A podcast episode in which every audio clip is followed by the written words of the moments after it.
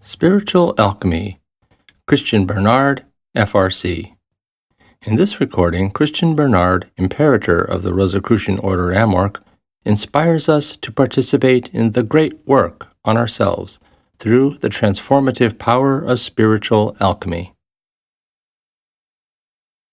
If there is really one essential thing for mystics in general and Rosicrucians in particular, it is spiritual alchemy. This form of alchemy amounts to one of the foundations of philosophy and sets out the path we must follow in order to fulfill our inner evolution. Herein, indeed, lies the great work that each human being must accomplish in order to discover the philosopher's stone that is to be found in the deepest part of themselves and achieve the perfection of their own nature. Material alchemy, also called operative alchemy, has for centuries fascinated scientists and mystics too. But what is essential must remain for us the transmuting, the perfecting, and hence the evolving of our inner being. Whereas operative alchemy transmutes base metals into gold, spiritual alchemy transforms our soul. Before moving on to the latter, I would like to go over what comprises material alchemy. Generally speaking, its aim was to transmute base metals usually lead or tin, into gold. This transmutation was not, however, carried out directly upon the metal in question, but on a materia prima, that is to say, on a primary or raw material, referred to as the stone material, in some alchemical writings. It is difficult to say exactly what this materia prima was, because the descriptions given of it are confused, and they vary from author to author. According to certain sources, it consisted of a naturally occurring ore, composed essentially of sulfur, salt, and mercury combined in precise proportions.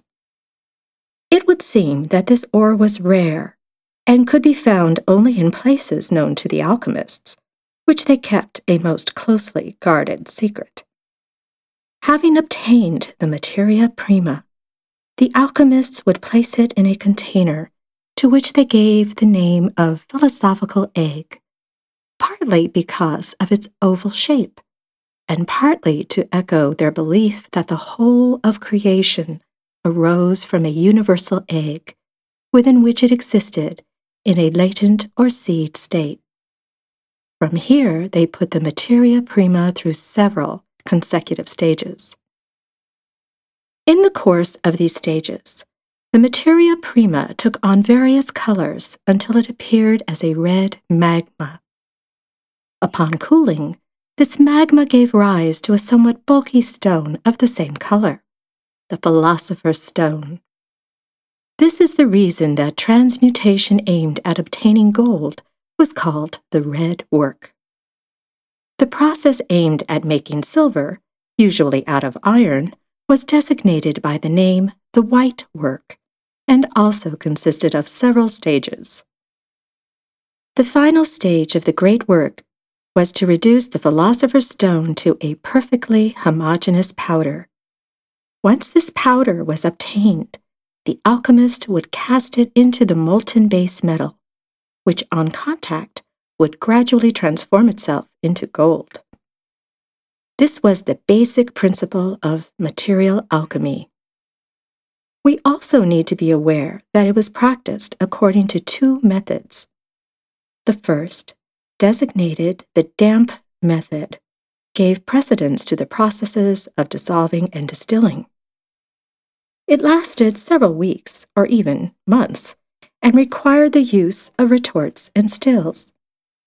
The second was called the dry method and favored the processes of heating and combustion, mainly involving the use of ovens and crucibles.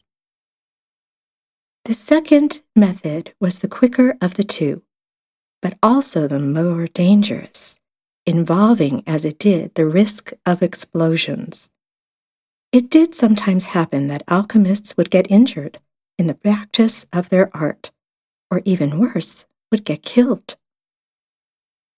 We know that the alchemists worked in special laboratories, which were used for nothing else.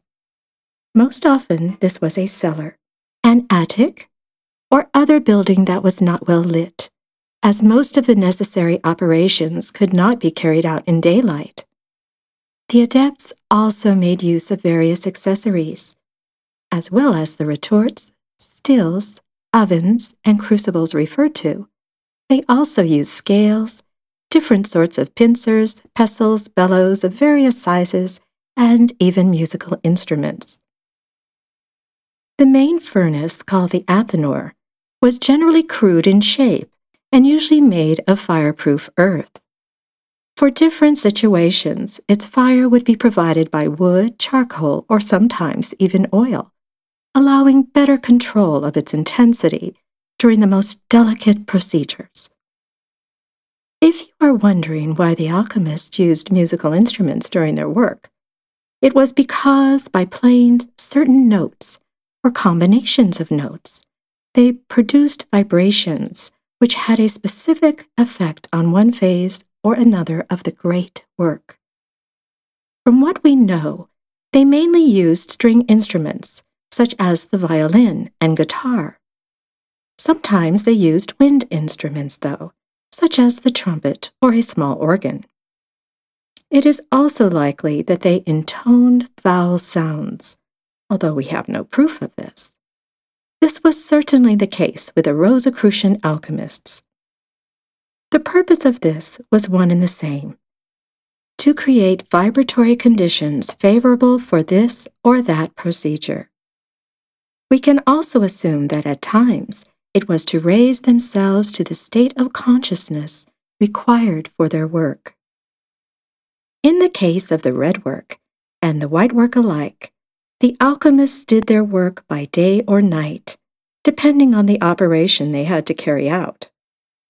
While they always worked in a dimly lit room, they thought that certain stages had to take place when the sun was in a certain position in the sky or when the moon was in a certain phase of its cycle.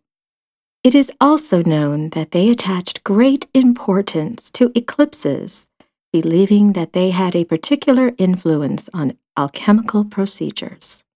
They considered this influence to be either negative or positive in different situations, which then governed what they did. There is no doubt at all that alchemy drew on both astronomy and astrology. It is certainly not mere chance that the alchemists held there to be a precise correlation between the metals and the planets of our solar system. They also had a good knowledge of chemistry. The question we may ask ourselves is whether the alchemists really succeeded in making gold. Judging from the accounts they have left us, there is no doubt whatsoever about this. Many authors, too, state that this was the means by which Jacques Coeur, Jean Bourré, Nicolas Flamel, and Cagliostro, to name just the most well known, acquired their wealth. If we accept this as true, it is of note that these individuals were known for their generosity and altruism, which suggests that they were practicing their art in order to help the poorest in society and to pay for projects for the common good, such as hospitals, roads, bridges, and so on. Apart from these testimonies, however, we do not have absolute proof that the adepts of the great work really managed to achieve their goal or became wealthy by this means. We must each therefore form our own view on this point. To know whether the alchemists of the past succeeded in transmuting base metals into gold is incidental. The most important thing is the fact that they were convinced that human beings have the power not to take the place of nature, but to emulate it. In accordance with this conviction, they studied the laws of nature with the greatest respect. What is more, most of them were deeply spiritual and used alchemy as an aid to their mystic quest. This is why their laboratories always included an oratory, meaning a place set aside for prayer, meditation, and for the study of divine laws generally. Usually, the oratory consisted simply of a chair and a table with candles, objects for rituals, and esoteric books. Material alchemy was just the outward expression of an infinitely higher transmutation, that of the soul itself. The cornerstone of this transmutation is, purely and simply, spiritual alchemy. This mystic process consists in one transmuting one's faults by means of the crucible of life, urged on by the divine fire which burns within us. We are all imperfect. However, the ultimate goal of our evolution is to attain that state of perfection, which Rosicrucians call the Rose Croix state. This state can only come about, though, when we have purified our personality of its negative shortcomings. This entails awakening the virtues of the divine soul which is within us and which is seeking only to express its capacity for wisdom. But such a goal cannot be attained in one single lifetime. Therefore, we have to reincarnate for as long as we are imperfect. To the extent that one has not awakened the virtues of one's divine soul, one manifests certain faults such as pride, selfishness, jealousy, intolerance, and so on. In return, these same faults are detrimental to the person, for they generate negative karma, which is expressed as trials of varying degrees in one's life. We therefore have at least two good reasons for perfecting ourselves. First, it is part of the process of evolution from which we cannot withdraw, whose ultimate goal is to attain perfection, such as we can demonstrate it as human beings. Second, it allows us to think our behavior into being positive and create positive karma for ourselves, which is expressed in our lives as joy in various forms and is conducive to the happiness we are seeking. Surely, what we ultimately want, after all, is to have as happy an existence as possible and to gain mastery of life. There are several stages required to reach the sought after goal in spiritual alchemy, just as with material alchemy. The first consists in accepting the idea that we are imperfect and have faults to correct. When I say accept, this means our own view as much as that of others. This involves both looking at ourselves as we are, in the mirror of our soul, and also paying attention to the image of ourselves that others send back to us. If we do not do this, we end up becoming blind to our real personality and give even more power to our faults, to the point where they generate negative conduct on our part and give rise to corresponding karmic tests. If reading this article is interesting to you, it is probably because you started this spiritual alchemy at the same time as you did your personal mystic quest. There is no question that if your experience of life has endowed you with a modicum of wisdom, it will also have brought you clarity of thought. You are therefore in a position to know and to recognize your weaknesses and I am positive that you have within you the potential to transmute these. I can assure you, for my part, that I am well aware of my faults, deficiencies, and mistakes, and I am certainly endeavoring to improve myself. It is not from a position of detachment, therefore, that I am passing on my reflections to you but rather as a human being to whom this alchemy also applies.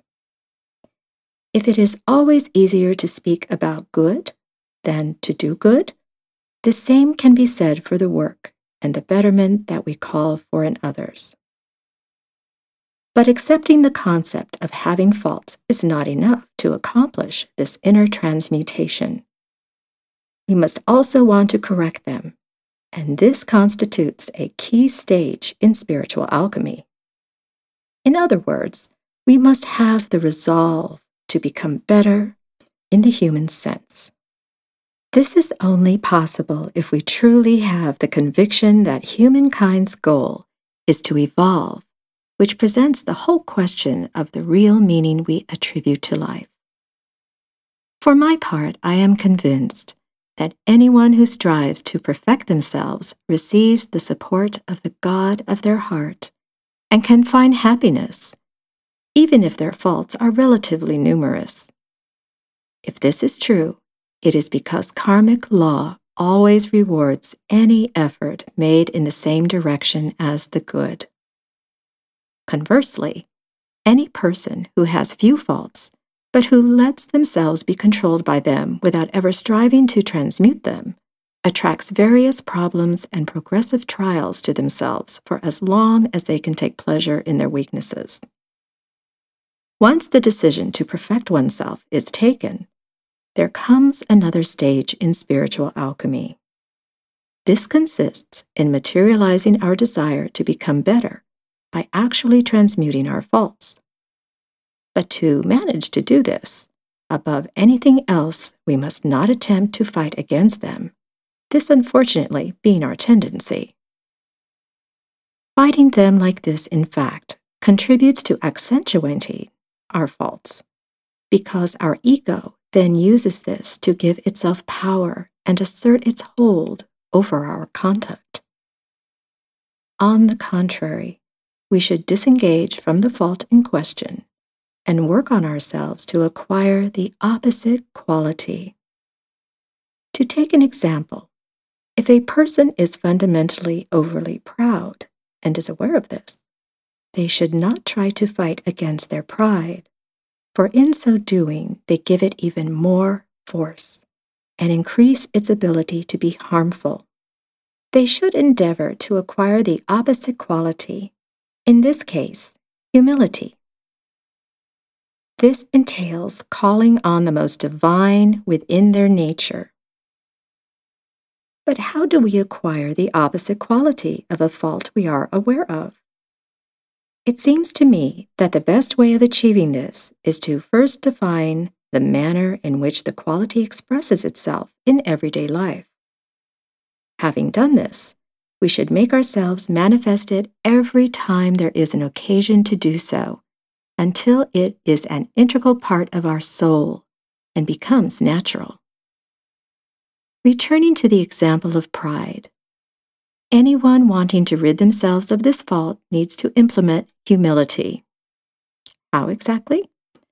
By making themselves stop highlighting their merits, demonstrating their intellectual or any other type of superiority, or seeking to draw attention to themselves, and making themselves act in the service of good in a totally impersonal way, and so forth.